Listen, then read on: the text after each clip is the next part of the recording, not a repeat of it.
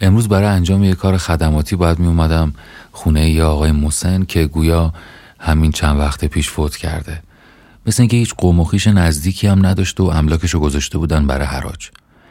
وظیفه منم این بود که بیام اینجا تو این خونه و هر چیزی که به درد نمیخوره رو بندازم تو سطل زباله و اگه چیز ارزشمندی هم بود بذارم توی جعبه‌هایی که جعبه‌های حراج بود، بذاریم اونجا برای فروش. خب این که برم تو اتاق خواب یه غریبه و تک تک کشوهاشو بگردم ببینم تیکه های کوچیک باقی مونده از زندگی یه آدم اصلا ارزشی داره یا نه برام خیلی ناراحت کننده بود، اما غمبارتر این بود که باید اعتراف کنم واقعا هیچ چیز ارزشمندی تو این خونه پیدا نمیشد. کسی ژاکت کهنه این پیرمرد یا خشابای نصف و نیمه قرصای آلزایمرشو نمیخره. بنابراین خیلی زود سطلای زباله پر و سنگین شدن و جعبه های حراج همینطور خالی مونده بودن. اما اصل ماجرا از جای شروع شد که وارد اتاق مهمان شدم و در کمد باز کردم. یه عالمه جعبه اونجا بود، تو جعبه پر بود از آلبوم عکس. همون موقع وسوسه شدم که از شر همه این چیزای نفرین شده خلاص شم و همشو بریزم توی سطل زباله بدون اینکه بازش کنم، اما نتونستم. نتونستم به خاطر اینکه انگار یک چیزی، انگار یک روحی اونا رو آماده کرده بود و بعد منو هول داده بود تا پیداشون کنم. انگار خود آلبومام ازم می‌خواستن تا یه نگاهی توشون بندازم و من بالاخره اولین آلبوم باز کردم. پر عکسای سیاه‌سفید بود و تار. عکس‌ها عکسای یه نوجوان بود، دور و برش پر آدمای مختلف، برادرش کنار هم، خواهرش با موهای مشکی بلند و ورق زدم. پسر بچه بزرگتر شد، سیبیل در آورد و تبدیل به یه مرد جوان شد. عکس‌ها یکم تغییر کرد از اینجا به بعد دیگه، بعضی‌هاش انگار یه رویا بود از نگاه این مرد جوان و من چیزی رو می‌دیدم که اون دیده بود. جالبه، هرچی که اون فکر می‌کرد خوشگله به نظر منم باحال میومد.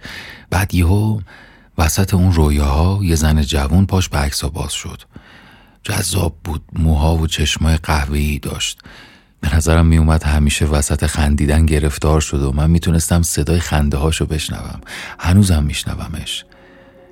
غرق عکس‌ها بودم که حس کردم عاشقش شدم، یا بهتر بگم عاشق عاشق شدن این دوتا شدم. ورق زدم، بزرگتر شدن، با هم ازدواج کردن و من تمام این مدت، خب اصلا من اومده بودم اینجا که در واقع بقایای این مرد رو از وجود محو کنم، ولی برعکس انگار که اون منو تسخیر کرده بود و من داشتم تو این عکس‌ها از نگاه خودم خودمو میدیدم. زمان میگذشت و من تو اون خونه کوچیک تو اتاق مهمان توی کمد چارزانو نشسته بودم پای این آلبوم‌ها و هر تصویری که اونجا وجود داشت و نگاه میکردم. ورق زدم.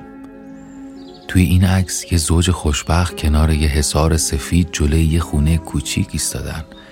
یکی با کچلوار فدورای برنزه، اون یکی با لباس سبز تیره.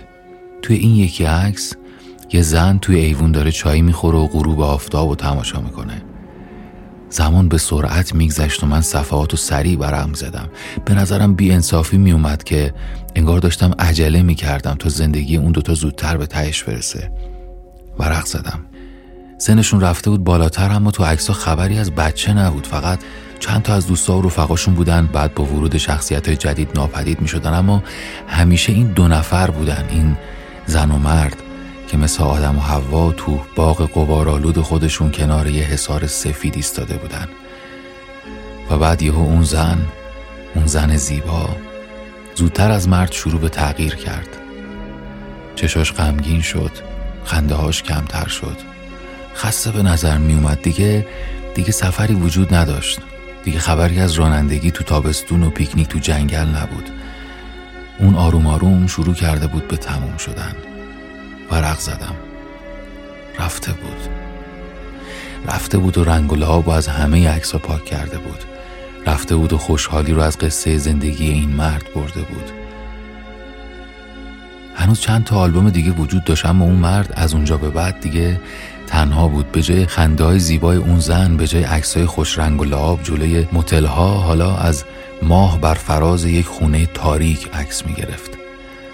دیگه خودش کمتر تو عکس‌ها دیده می‌شد، انگار که وجودش محو شده بود.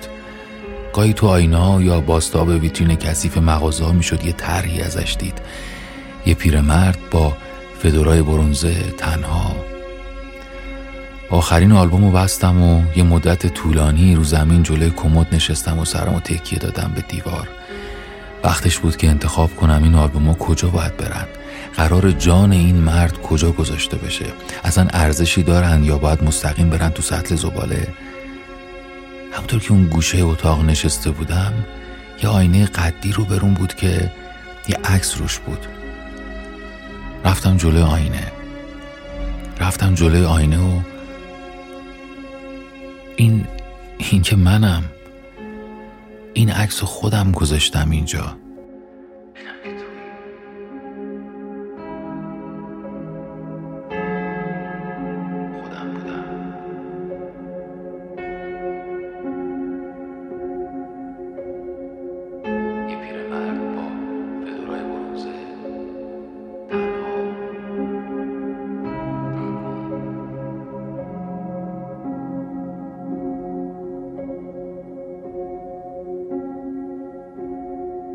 رادیو پن